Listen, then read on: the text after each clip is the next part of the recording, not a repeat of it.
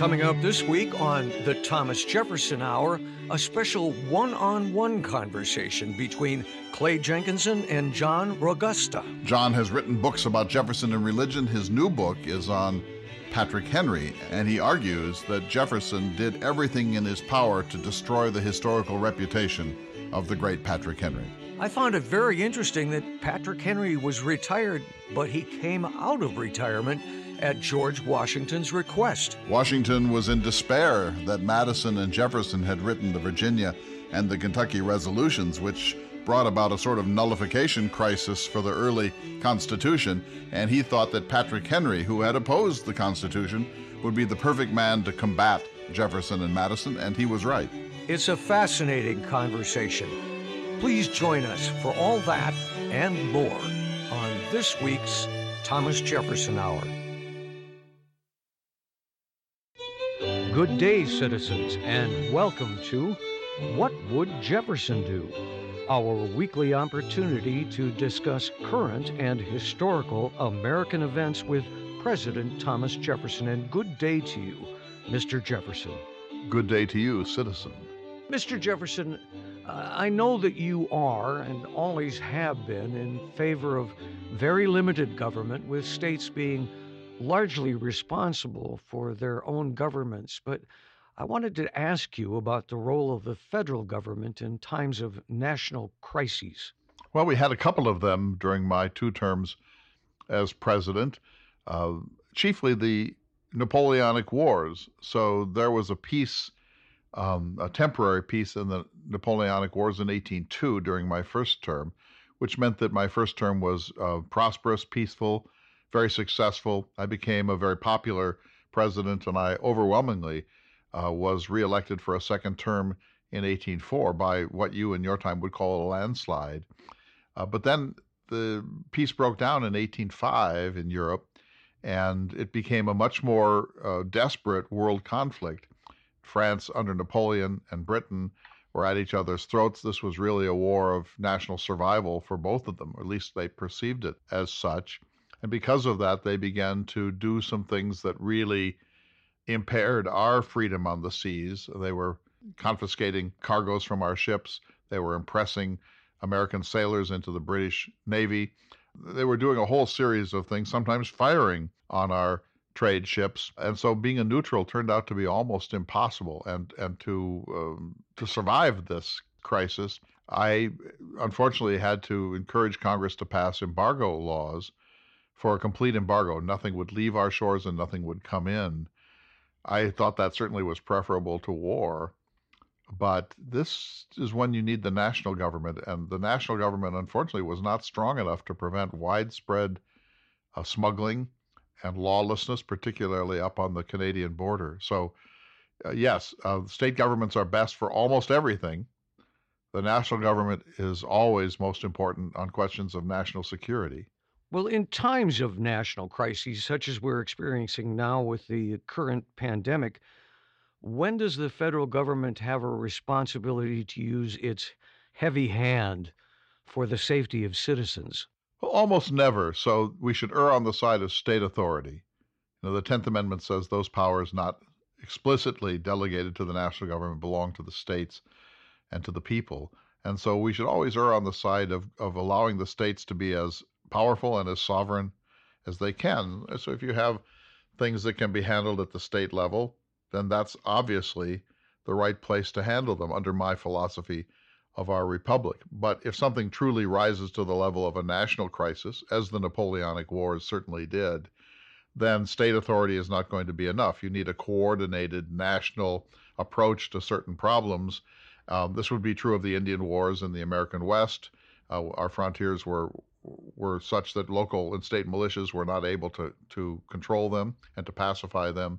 So there are things, but they're all things involving national security. We did not have a pandemic during my lifetime. We had an epidemic in Philadelphia in 1793, and there were epidemics on the northern Great Plains of smallpox in 1771 and again in the early 19th century.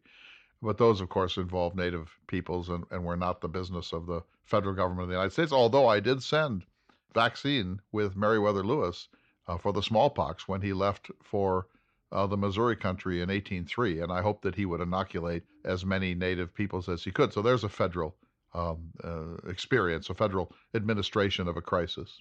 So there are times when the federal government should step in for the safety of citizens. Few and far between, but in your time, because of the mobility of the American people, the federal government is going to play a larger role. You know, in my time, most American citizens, of which there were about 6 million, never traveled more than 50 miles from their birthplace.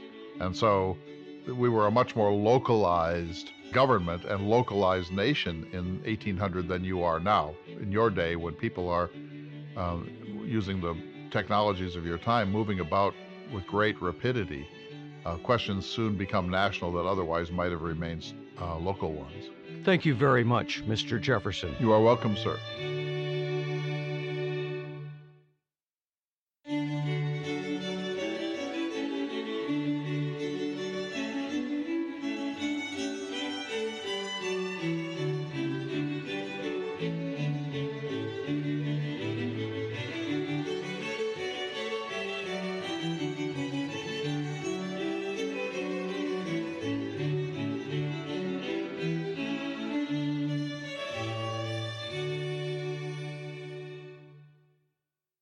Good day, citizens, and welcome to this week's edition of the Thomas Jefferson Hour.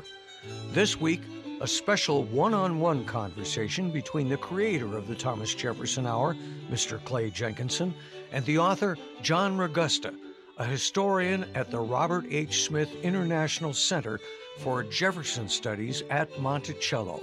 They begin their conversation discussing a letter George Washington sent to Patrick Henry, outlining his fears for the future of our nation in respect to actions taken by James Madison and Thomas Jefferson. So catch me up. You've got a number of books. Your main theme, as I've understood it from our previous conversations, has been the history of religious liberty, especially in the early national period. Tell me about your trajectory and how you got to your current project. I came across a fascinating letter from George Washington to Patrick Henry, and it just launched me into an entirely new area of investigation because the letter was just so startling.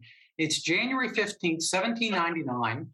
Both Washington and Henry are living in retirement, and Washington writes this letter to Henry, who he has not seen for 12, 15 years. He has not written to him for 4 years, and he says, I need you, Patrick Henry, to come out of retirement to save the nation because these people have put party over country. They're going to destroy the Union.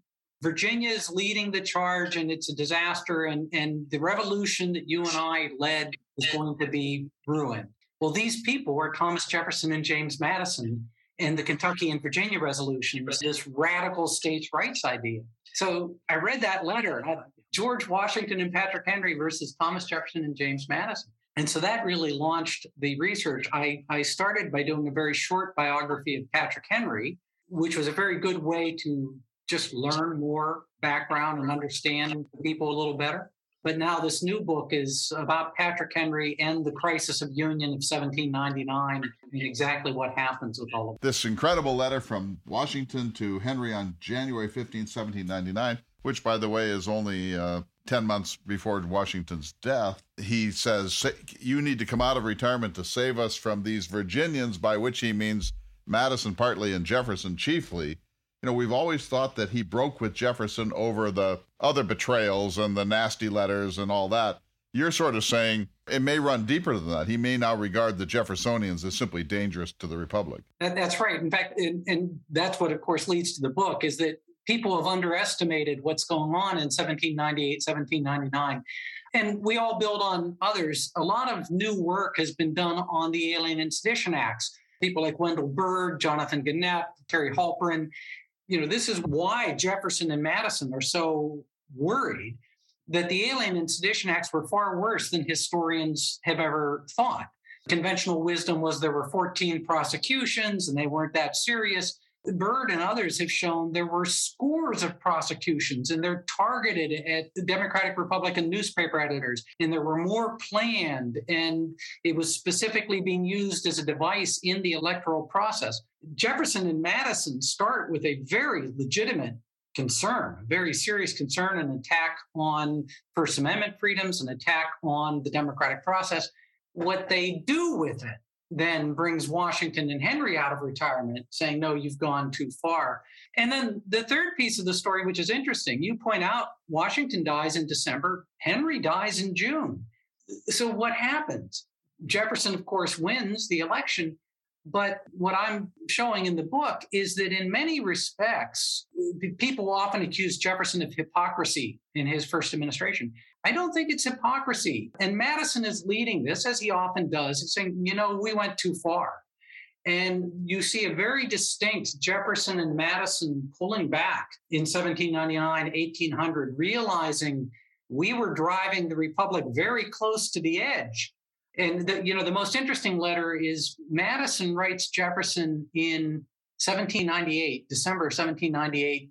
Jefferson receives it in early January, within a week of the Virginia Resolutions being adopted. And Madison's already saying, you know, maybe we didn't mean what we just said. Maybe we shouldn't go that route. And, so my suggestion is that Jefferson and Madison are significantly chastened by what's happening, and that this explains Jefferson's administration far better than hypocrisy. And you'll be very familiar with this, Clay, if you reread that first inaugural address in light of this, it makes a lot more sense. Jefferson saying, Federalists were not being entirely unreasonable. I can see why they were concerned that France might actually invade and destroy things. And, we are all Republicans, we are all Federalists. But I think that's not hypocrisy, nor is it, I think most historians view that inaugural address as sort of political pablum, easy for a victor to say, everybody get behind me. I think it's really evidence of Jefferson saying, with Madison's encouragement, we need to be a lot more careful with this Constitution in this country that we created and realize that we're all in it together. Jefferson's often credited with being the first president who really understands fully the bully pulpit value of you are the one person that speaks for the whole nation. Well, that's not the way he was talking in 1798 and 99. But by 1800, 1801, he realizes, no, we have to be careful. Okay, but there's a paradox here, right? Because you started by saying the alien, sedition, and naturalization laws were actually more draconian and more severe than we have hitherto thought. And Jefferson said that they were worthy of the 8th or 9th century, that this was a retrograde motion into something like monarchical autocracy or despotism.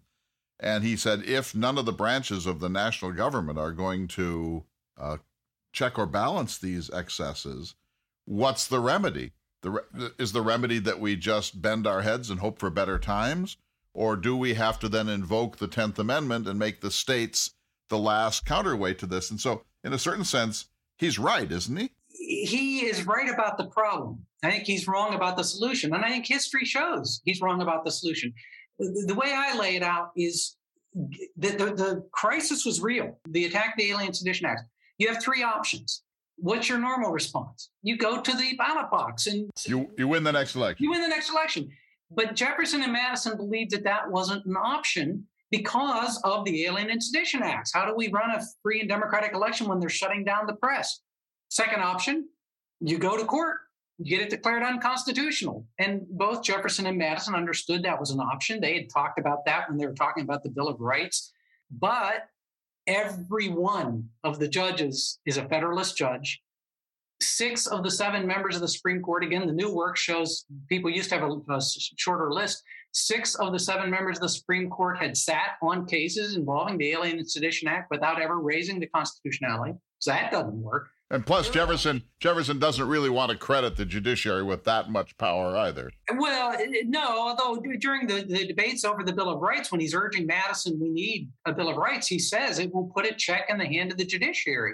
So if they had thought they could have won at court, they might have been for it. He would have had no objection. So he comes to this third option. We have to enlist the states. But Henry, in his final speech, and this is a speech which I think is one of the most important speeches in American history and has been given far too little attention, at Charlotte Courthouse in March of 1799, Henry says, look, I was the leading anti-federalist. I told you this was going to happen. I told you the federal government would be too powerful. I told you they would violate your rights. But we all accepted this in a democratic process. I lost. And Henry brings up a phrase that he had used in 1788 when he lost the ratification debate. We must seek reform in a constitutional way. And he says, go to the ballot box if you don't like this Alien and Sedition Act. And in a sense, history proves him correct, because that is, after all, what Jefferson and Madison did. And they did win, in spite of their fear that that wouldn't work because of the Alien and Sedition Act. And of course, you have strange things going on. There are actually more Democratic Republican newspapers at the end of the Alien and Sedition Act than there was at the beginning, because thankfully, America's reporters, America's newspapermen stood up and said, you know, heck no, we're going to publish. Henry says, look, if it doesn't work, this is the very end of his speech. If you are repressed by a tyrannical government and the ballot box is not working, you have no choice but revolution. But we're not there right now. And again, history demonstrated that was correct. You get the Jefferson Revolution of 1800, but that was a revolution at the ballot box. All right, you say these three choices.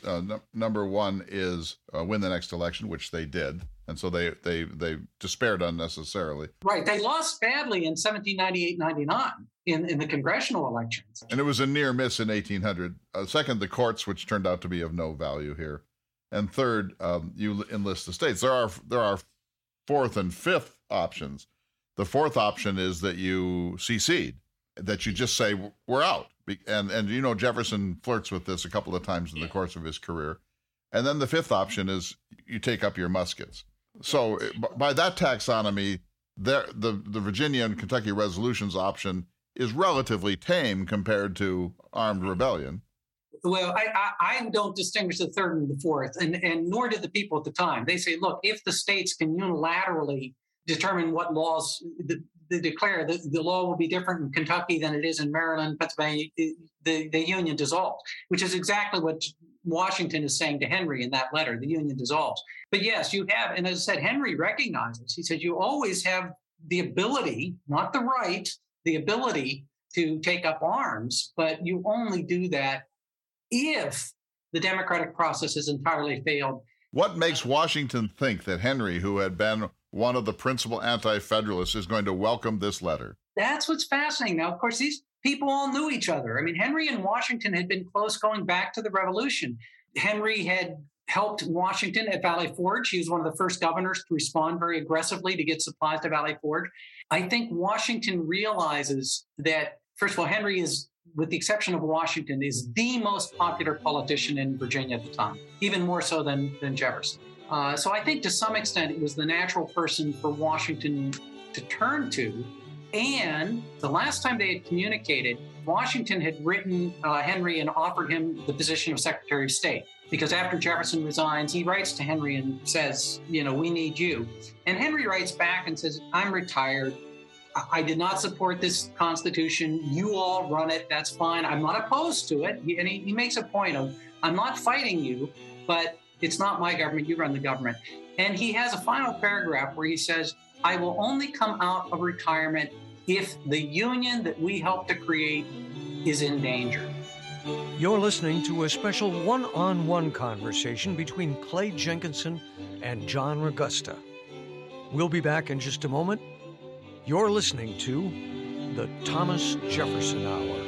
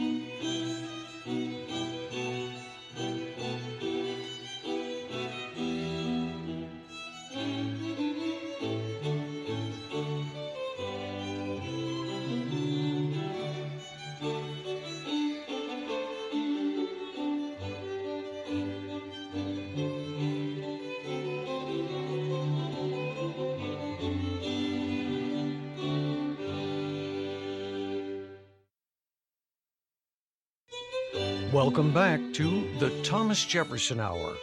We rejoin the conversation between Clay Jenkinson and John Ragosta. In that letter, Henry's response, he says, you know, I was the principal anti-federalist, and he could easily have said, you made your bed, now lie in it, buddy. He could have said, I was right, and I wash my hands of the thing. You should have listened to me at the time. You know, if you won't listen to somebody of my stature, then you're going to have to play this thing out as best you can. But he didn't do that. And that's why I think this is such a remarkably important story. And obviously it has present implications. You know, Henry, I led the opposition to this. I warned you it would violate your rights, but we, the American people, adopted it. And if you're living in a democracy, you lose sometimes.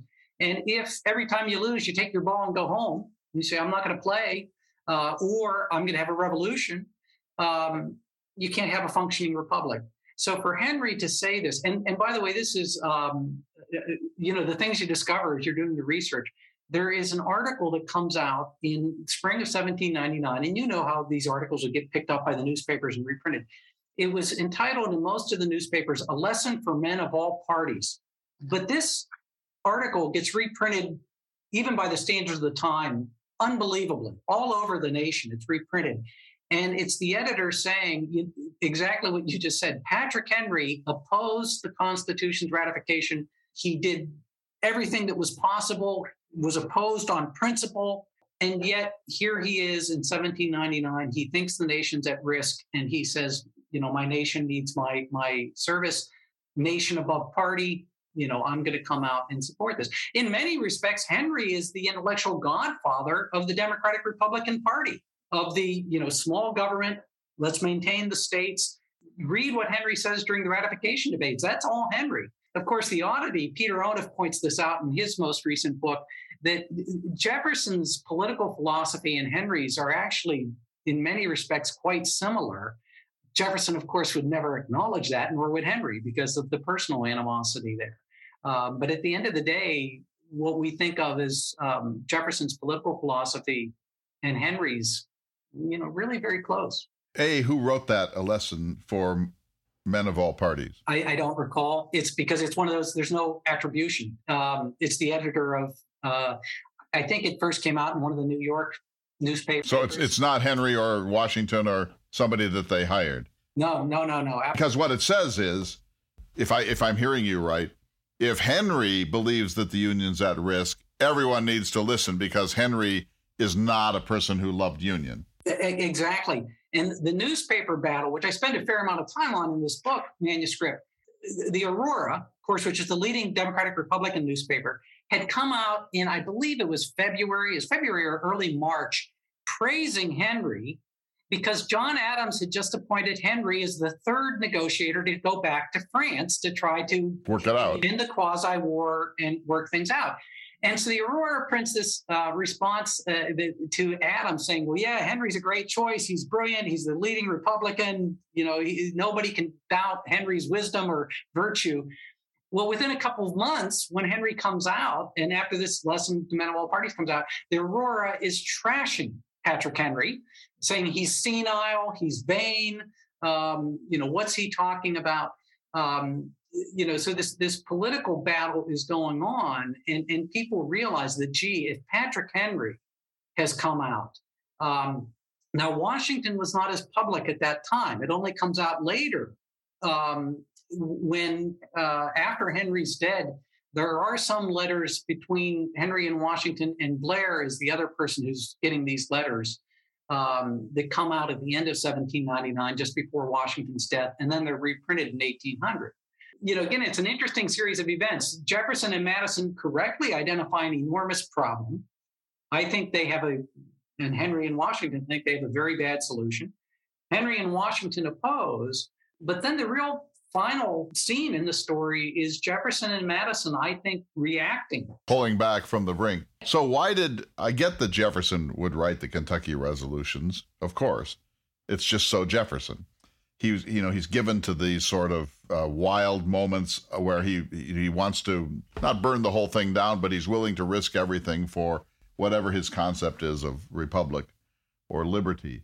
But I always have wondered that Madison didn't talk him out of the whole thing, because Madison normally can talk Jefferson out of his wilder moments.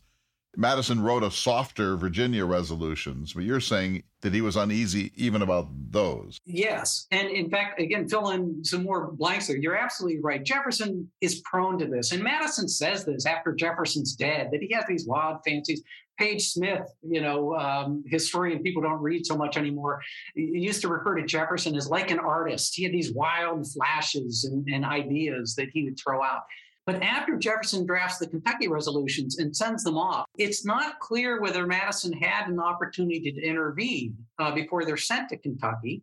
But then Madison drafts the Virginia Resolutions, and Jefferson sees them before they're submitted in Virginia. And Jefferson tries to get stronger language inserted to Virginia, null, void of no force or effect. And this is one of the instances, there are very few of them, where we can see Jefferson and Madison arguing about a very important, very public document. Most people don't know it's Jefferson and Madison arguing behind the scenes, but Jefferson has Taylor insert that language, null, void of no force and effect. Madison, who's not a member of the legislature, finds out, and he gets his people to get that language pulled back out. One of the key distinctions between the Kentucky Resolutions and the Virginia Resolutions, which people who really focus on them, Kentucky talks about a state can do this. Virginia talks about states can do this, which is very ambiguous because, after all, the states can propose an amendment under Article 6 of the Constitution and force Congress to consider amendments. And that gets adopted. The Virginia Resolutions are adopted. But within a week, Madison is writing Jefferson saying, that those resolutions we just got adopted, when we say states, maybe what we meant is the people of the states, not the state government. Now, by the way, this is ludicrous. If you read the resolutions and read what was being said, that is not what those resolutions say.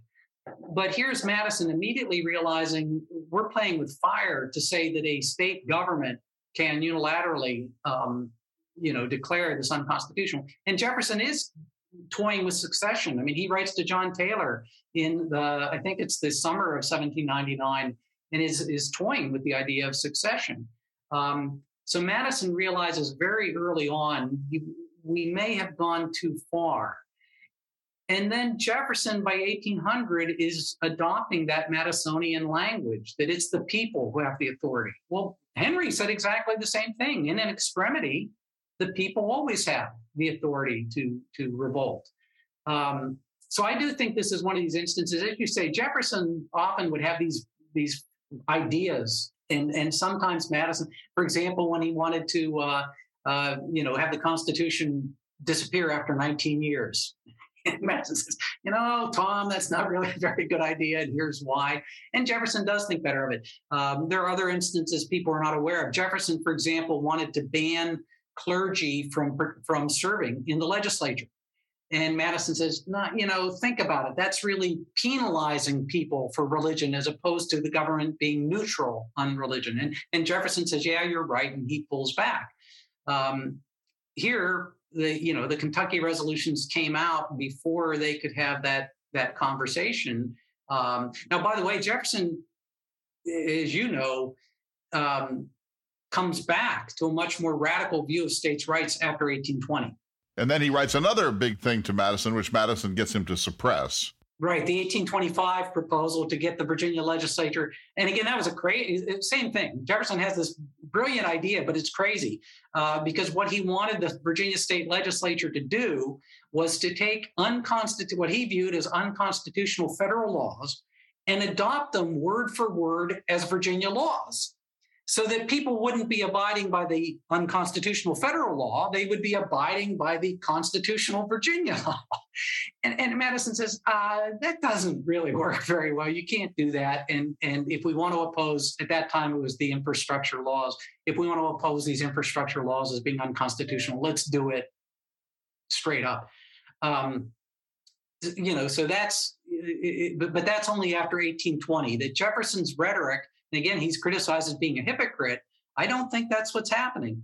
His rhetoric on states' rights between 1800 and 1820 is much more moderate and seems to realize that, we've created a nation here, but we could also lose the nation if we're not careful. But then in the Missouri Compromise, he freaks out all over again. And to some extent, you know, once again, he's identifying a problem correctly. We know that it is going to lead to a terrible civil war.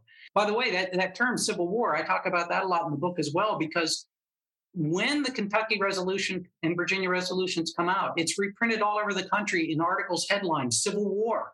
This is going to lead to a civil war. So it's not just Henry and Washington. A number of people, Hamilton is saying the same thing. Of course, Jefferson and Madison can easily dismiss Hamilton. But the newspapers are reprinting that Kentucky and Virginia are going to lead us down the road of a civil war. But remember what Hamilton was doing. He was trying to use the buildup to the response to the French Revolution with the plan of marching through Virginia to put an end to this once and for all. So yes. If Jefferson is saying wild things, Hamilton is saying insane things. Yeah, absolutely. And it's been said since day one, since this all occurs in 1798, 99, that Virginia was arming for a potential conflict with the federal government. Now, most historians dismiss that, and we could talk about it. It's complicated. Hamilton believes that Virginia is arming it's pretty clear that he believes that. I think Henry and Washington are very concerned that may be happening. And I think it's not as clear as most historians treat it as no, that wasn't happening. All right, so there's so many leads I want to pick up here. So I want to start by saying, there are people far to the left of Jefferson that he's trying to hold in place without getting too far gone in this equation. So he's not at the extreme end of this movement. Absolutely right. And the letter on succession, people say Jefferson, again, a lot of reports will say, well, Jefferson wasn't talking about succession. Well, no, yes, he was. And the letters with Taylor make that clear. But then Madison writes to Jefferson, and Jefferson wasn't saying we should succeed tomorrow, but he was saying that may be what we have to do here. And Madison writes back and says, Tom, we're not anywhere near that yet. But wait a minute. Just for the record here, Madison never called Jefferson Tom. Right? I don't know what he called him. I wasn't there. Does he refer to him as Thomas? Mr. Jefferson, probably. Perhaps. I always, and I'm glad you said that because, and I won't name them, you'll know who they are. They're historians who always refer to Jefferson referring to Madison as Jimmy. Never. And I always find that a little bit... I don't see Thomas Jefferson referring to James Madison as Jimmy. Either one of them, for different reasons. Jefferson is a character out of a Jane Austen novel, so you know how he's going to react. But Madison is, and that's what I want to ask you about next, is the usual view of this, that Jefferson is gone in Europe, Madison and Hamilton engineer the Constitution, they become partners in the centralization of federal authority, of national authority. Jefferson comes back on his leave of absence, seduces Madison away from Hamilton. Hamilton is hurt and miffed, and that Jefferson pulls Madison to the left, but Madison in turn prevents Jefferson's whoppers. That's the usual narrative, right? I think you're correcting that somewhat. Somewhat. I think there's a lot of truth to that. I think one of the things that's left out is, first of all, there's a lot of personalities going on here. These people, as you well know, they're not marble bust statues. And so, we're talking about Jefferson and Henry's conflict in the 1790s. Of course, the real problem with Jefferson and Henry occurs with the governor's investigation in 1781. And Jefferson, if there's any human being who you could say Jefferson hated, it's Patrick Henry. He disliked Alexander Hamilton, but I don't think he really hated Alexander Hamilton. But those personalities are coming into play. So to modify your conventional story a little bit, after Madison and Henry, they're the two going head-to-head in the Virginia Ratification Convention, which is critical. If Virginia doesn't ratify, you don't get a country. New York would not have ratified. North Carolina would have ratified. Rhode Island didn't ratify. And Henry's quoting Jefferson against Madison in the ratification conference. Which I'm sure Madison was he writes Jefferson and tells him, you realize, Henry, you're giving me a headache. Henry's quoting you. Yeah, who's he madder at? He's probably madder at Jefferson than at Henry at this point. He was not happy that Jefferson had allowed that to happen. But afterwards, when you look at what Madison does with the Bill of Rights, because Madison, all through the ratification debates, had said, we don't need a Bill of Rights. And in fact, he had written Jefferson and said it might be dangerous because, you know, we'll write down a couple rights, we'll forget to write down something else. And people will say, well, obviously you don't have that freedom. Madison is not only listening to Jefferson when he decides to adopt the Bill of Rights, he's also listening to the Anti-Federalists and Henry. And in particular, Henry had over and over pounded on the Necessary and Proper Clause, that you keep telling us this is a constitution of enumerated powers, but on its face, it recognizes there are certain implied powers to the federal government. And so when Madison starts talking about the necessity of having a Bill of Rights, he's talking about the Necessary and Proper Clause. Now, again, he won't credit Henry because Henry's trying to gerrymander him out of a position in the Congress. They had battles over religious freedom. But there's a recognition that, you know, maybe Henry was, and Jefferson, I mean, I think Madison is realizing from two different directions. He's hearing it from Jefferson, he's hearing it from Henry, that we need a Bill of Rights. And this government that I helped to create with Hamilton does have implied powers, and it will grow. So the other interesting piece in all of this is when Hamilton starts to expand the powers of the federal government, the National Bank, assumption of the debts, and Madison and Jefferson are already getting nervous, and you get all of those essays from Madison in 1792 that he publishes about there need to be constraints in the federal government. Henry is still in the Virginia legislature when the assumption of the debts comes out, and he leads the Virginia legislature in opposition to the federal assumption of the debts. And Hamilton is going crazy. He's like, Virginia has no right. What are they doing?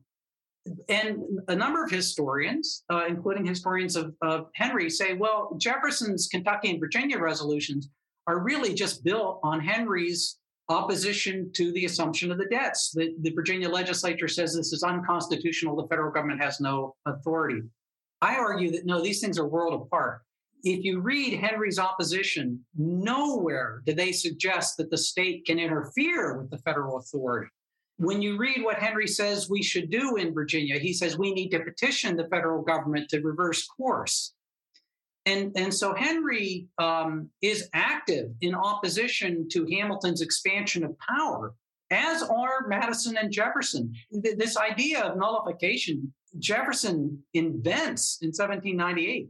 Nobody is talking about nullification in response to Hamilton's financial program. Nobody is talking about nullification when they adopt the carriage tax and John Taylor goes crazy. They have no right to do a carriage tax. Nobody is talking about nullification in response to the Jay Treaty. So there's this opposition to the federal government and its assumption of power in a very Henry-esque tone, joined by Jefferson and Madison. And again, the crisis of 1798, the crisis of the Alien and Sedition Act, that suddenly Jefferson comes up with a much more aggressive approach. Now, I should say one exception to that is Jefferson, again, as you say, he would throw out ideas. You may recall that when Hamilton proposes the bank bill and it's adopted, Jefferson writes Madison and says, we ought to convict anybody who works with the National Bank enrichment of treason. And they ought to be convicted of treason and hung. You're listening to the Thomas Jefferson Hour, a special one-on-one conversation between Clay Jenkinson and John Ragosta. We'll be back in just a moment.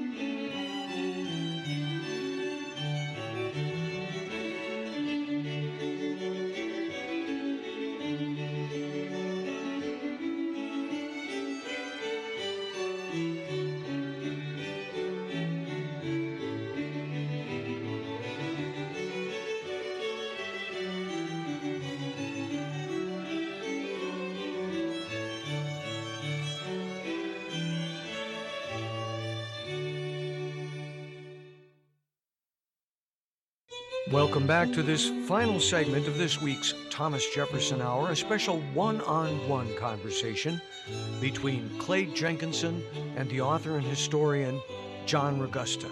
How hard was it to be James Madison as the best friend and collaborator with Thomas Jefferson? I mean, that had to be, obviously he revered Jefferson in some very important ways and never lost that. That there was a certain sense in which he sacrificed his own life and career to this great visionary. So that tells you that there was something about Jefferson that is truly magnificent, that you cannot doubt, that to let him into your soul, as he did with a number of people, was to lift that person into a different state of being in some sense. And there's a loyalty to Jefferson that Hamilton's accolades don't have, that there's something about Jefferson is my point. And we should never, ever, ever forget that.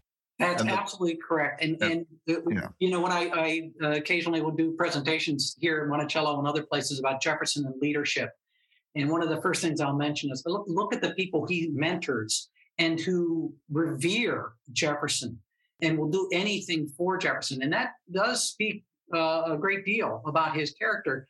I think the Madison and Jefferson relationship, which, of course, is fascinating to many people, I remember from my own legal career when I practiced law, some people were better strategists and some people were better tacticians. And this is a little simplistic in this case, because I don't want to be unfair to either Jefferson and Madison, but you oftentimes will see in either political or in military or in business relationships, the strategists and the tacticians. And to some extent, I think that's what's going on. Jefferson's a big picture idea, big idea guy. Madison is much more, I point out, Madison's never trained as a lawyer. He's a much more careful lawyer than Jefferson is in terms of, this is the way you get it done. This is the way you draft that language. Jefferson has ideas. But yeah, he obviously compels this type of relationship with a lot of people. I would just slightly adjust that, strategist versus tactician. I think that Jefferson Page Smith is right, that he's a creative visionary. And his visions are almost always the right ones, but Madison has to say, A, how do we get there from here? And B, we live in the real world. And I think that that's what Madison was able to do for Jefferson. Even so, if Jefferson's correspondence had been published in his own lifetime, it's hard for me to imagine that he could have been the president of the United States. It's too wild. So we look at this with the wrong lens, right? Because we see all those radical pronouncements of Jefferson that were really in a letter to William Short, in a letter to Smith, in a letter to Abigail Adams. He didn't publish this stuff. These weren't op-ed pieces. And so we don't know what the public really saw. There was a sense that he was maybe too Frenchified, too radical. Hamilton said he's in too much earnest about his democracy. But if Jefferson had revealed himself, it's hard for me to imagine that he could have been trusted. I think that that's right. And maybe that's true of any politician. If you really got into their diary, would you want that person? But that's one of the reasons why, historians now, we have so much better access to the newspapers from the era. And I rely very heavily on those newspaper accounts to see what people saw, what are they reading? And they are certainly not reading this letter from Jefferson to Madison where he says anybody who cashes a check at the First National Bank in Richmond should be hung for treason. But they are seeing the Kentucky and Virginia resolutions. They don't know immediately that it's Jefferson and Madison, but the public reaction to those becomes very important. And the public reaction to Henry's speech becomes very important in my story that there was a recognition that, that Kentucky and Virginia, those resolutions are dangerous. That's going to take us in a different direction. And to some extent, we may not want to know everything that's in a politician's diary. It may not be a bad thing. I'm just saying that Jefferson looks at civilization from 38,000 feet, and he's comfortable with a level of mayhem that would have been alarming to anyone, including Madison, but Madison was willing to protect him. I imagine Madison going to Dolly and saying, wait till you see this one. Well, the Adam and Eve letter. I mean, now the notes on Virginia does get out. And of course, he pays for that politically. He's attacked for the rest of his career because of the things that were said in there that were perhaps too honest in one sense. But there are other letters. The Adam and Eve letter does not come out. The Blood for the Tree of Liberty letter does not come out. As I point out, you know, Jefferson's awfully free with other people's blood in some of these letters. So what I hear you saying, John, is that Patrick Henry has gotten a bad rap in American history, and that the chief architect of that bad rap was none other than our hero, Thomas Jefferson. Exactly. That's exactly right. But part of this is, there's a really fundamental point here, which is these guys are not the marble statues. They're people, and they got angry at each other. And Jefferson got really angry at Patrick Henry. Because you doubted my heart and not just my head. That was unfair. Okay, I'm not a militarist, but my heart is pure, and you attacked my honor when you could have just said maybe not the best governor. Here's my view. Canada is like 200 miles north of my home. It's a very peaceful country. It's a very law-abiding country. There's no "don't tread on me." There's no Confederate flag. There's, so the nonsense of our time with the Tea Party and the Freedom Caucus and the January 6th insurrection and this whole thing, that's an American phenomenon that you don't see in the same measure in Britain, Scotland, Canada, other countries. There's a bit of it. That seems to me is owing to people like Jefferson and Ethan Allen and Patrick Henry. They may be misunderstood. They may be being misused. But this element, this kind of liberty is so important, kind of Lee Greenwood's anthem, liberty, my freedom, that's more important than anything. And if I have to bring down the government for that, well, by God, I'll do it. That, I hope I'm not caricaturing, but these people think they are the actual residual rump of the true revolutionary spirit. And you and I are morons who have drunk the Kool-Aid of the big state and the welfare state. That comes from these guys, even if it's a misunderstanding of them. And I think it's basically a nuisance element in American life. Oh, I think you're onto an important point. But again, some of the modern historians don't like to grapple with this, but I think it's very much true. I think Gordon Wood and Bernard Bailyn and others do a very good job.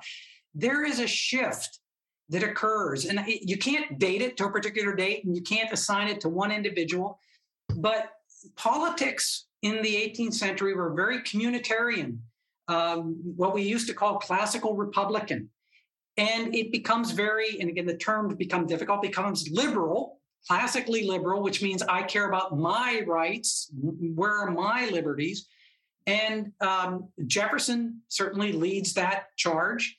Now, I think it's taking Jefferson wrong because, first of all, nobody's completely liberal, my rights at the time. But I do think there is an aspect of this shift from communitarianism to liberalism, individual rights from community rights. And I talk about this a little bit in the book. I don't dwell on it because, as I said, modern historians don't like to grapple with this issue. But I think to some extent, George Washington and Patrick Henry in the 1790s are reflecting that earlier communitarian view. And by communitarian, we need to be concerned about the community. The democracy exists not to protect my rights only. Yeah, that's important, but it's to protect the community. And that's exactly what Henry's saying when he comes out of retirement. I said, if you'd asked me, we wouldn't have a constitution, but we agreed to this. And we've lost, for many reasons, we could spend the next week talking about why, but we've lost the sense of communitarianism that was very much at the heart of the American Revolution. It was not about a radical individual rights. Yeah, we were going to get those, but we were going to get those as part of a community. It was about representation. It was about, the right to have your voice heard, not the right to decide on your own. And I think that is part of what's happening here at the end of the 1790s. Jefferson, probably more than Madison, fixated on individual liberty, but not entirely. He's a Commonwealth man. He believes that my own responsibilities don't end in my person or my family. That we have community responsibilities. That it's a Commonwealth, and that this is there's a tacit social compact as well as an explicit social compact. So Jefferson is quoted out of context in this, but he set himself up for this with those wild letters. Right, and the Ward Republics and all that. So absolutely, I think they take Jefferson too far, but I do think there is a shift that is occurring. at the turn of the 19th century. And I think Jefferson, to some extent, is leading that. And as you say, he's then been taken even to an extreme. And, you know, that we need to be concerned about community in a way that we probably haven't been. I've heard you say in this conversation with Henry cannot be located simply in give me liberty or give me death, that's a really an irresponsible way to think of that's what he gave to America. Absolutely. That is absolutely misreading him. First of all, it misreads him in 1775. It was not, if you listen to the modern Tea Party, no taxation. That was not what they were saying. They were saying no taxation without representation. When Henry says, give me liberty or give me death, he's talking about the fact that I have no representation in England. And if you doubt that's what Henry's saying, look at what he says during the ratification debates. Look at what he says in 1790 when Hamilton's plan is proposed. Look at what he says in 1799 when he comes out and says, look, we're all in this together. I didn't vote for this Constitution, but we did, and so we have to live with it. So how worried are you, John? How worried are you about the disintegration of the American Republic? Not that we've been a republic for a very long time.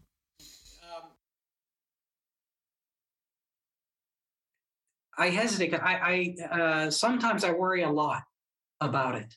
And I worry as a historian, and maybe Clay, I'm sure you've had the same thing. I worry that I'm an early American historian. I care about Jefferson and Madison and Henry and Washington and Randolph, but how that history is being misused to attack the Republic in ways that Jefferson and Madison and Henry and Washington would be appalled. Am I worried we won't survive? You know, time will tell. I do think I think there's a lot of wisdom in Jefferson's statements that if the American people were educated and informed. People forget the third thing on his tombstone. It's about public education. I think public education is extremely important. And I think if the people are educated and informed, he thought a free press was extremely important. They will, and he also says over time, they will make mistakes.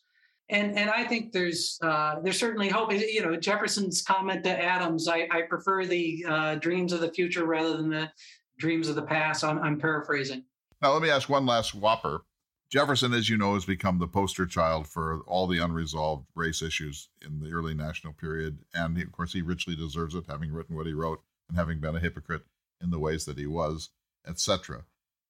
But he's not alone, obviously. Where is Henry in all of this? Is Henry better, worse, the same as Jefferson? How do we evaluate the asterisk in Henry's life and career based upon enslavement? It's a very good question. I think there's some strong parallels. Some ways Henry's better, some ways he's worse. Strong parallels. Henry owns a number of enslaved people. He does not free them, just the way Jefferson does not free them. He is worse in the sense that he could have afforded to free them. Henry could have taken action. And much like Jefferson, he only frees a few. He in his will, he basically says his wife may, if she wishes, free several of them. Now, he's providing for a very large family, many of whom are still very young. He is adamant, because he got nothing from his father, really. He is adamant that he is going to leave very substantial legacies. All right. So my last question to you as we close is, how can you sit there in Jefferson's world and dump on this man so completely and so viciously as you've done in the last hour and a half? I mean, an unrelenting attack, and saying that he ruined the life and the reputation of one of the most important men in American history. Well, you know, I've had editors say the same thing. You're being very unkind to Thomas Jefferson. I mean, I'm not being unkind to Thomas. If I'm saying something wrong or inaccurate, tell me. You know, I think there's a couple things. First of all, my boss, Andrew O'Shaughnessy, here at the International Center for Jefferson Studies, believes we need to study and understand these things. The real development, though, that in my own thinking, had I written this book 5 years ago, it would have been much harder on Jefferson. I have a much greater appreciation for how serious the crisis was in 1798. And I hope I'm being fair to Jefferson and Madison, that they were correct that the Alien and Sedition Acts were a terrible thing and really threatened the nation in a much more serious manner than we ever thought. Having said that, I think what Jefferson proposes goes too far, and then his treatment of Patrick Henry, he's very unkind to Patrick Henry. And again, I use the analogy when I talk with people about Alexander Hamilton. Jefferson in retirement, you know, in his annus, when it suggested that Hamilton was a traitor and was going to go to England if the United States failed, Jefferson drops a footnote and says Alexander Hamilton was far above this. He understood that his dispute with Alexander Hamilton was basically political. He didn't like Hamilton. He thought he was wrong politically. He thought his solutions were wrong, but he respected that Hamilton was a political actor who he was in opposition to. Henry, it was personal. It was honor. So, you know, is that being unkind to Mr. Jefferson to recognize that he had a personal dispute? He tells James Monroe, it's you know, an injury that will only be healed by the all-healing grave. For a major statesman who rode through this entire thing, who else had a career as long as Thomas Jefferson's? And for him to think that to be such a thin-skinned person as he was is astonishing, considering all that. But it's interesting. The nature of that attack was such, because he has many political enemies over time. And obviously, I'm not sure I would describe him as thin-skinned, because if he were, he would have had many of these kinds of personal vendettas. This particular incident in 1781, and he says it, this really pushed him over the edge, and he blames Henry. And again, I think rightfully so. I think it was Henry. So the whale is the whale. I think the whale is the whale. And again, there are other historians who disagree, including, you know, very well-known historians. But I think Henry was behind it. John, I've absolutely loved this. It's been so much fun. I hope we can do more. This is the kind of dialogue we need. I've learned a tremendous amount. I can't wait for your book. Watch for the book. Hopefully I'll have news on it soon. I have, at my editor's suggestion, I'm at John Ragosta on Twitter now, so that once the book is due for publication, I plan to be tweeting a little bit about it. You know, join the club. I'm not sure it's a good idea. See you soon, my friend. Take care, Clay. Clay, I really enjoyed this conversation, and I congratulate you on these one-on-one conversations. They're just great, and I hope we'll have more of them as well. And with that, sir, it's time to say goodbye for this week. David will do a lot more of these one-on-one interviews in the year 2022, and Lindsay Chervinsky has agreed to do a number of our series, 10 Things, the next one on Lafayette. But meanwhile, we'll see you all next week for another important edition of the Thomas Jefferson Hour.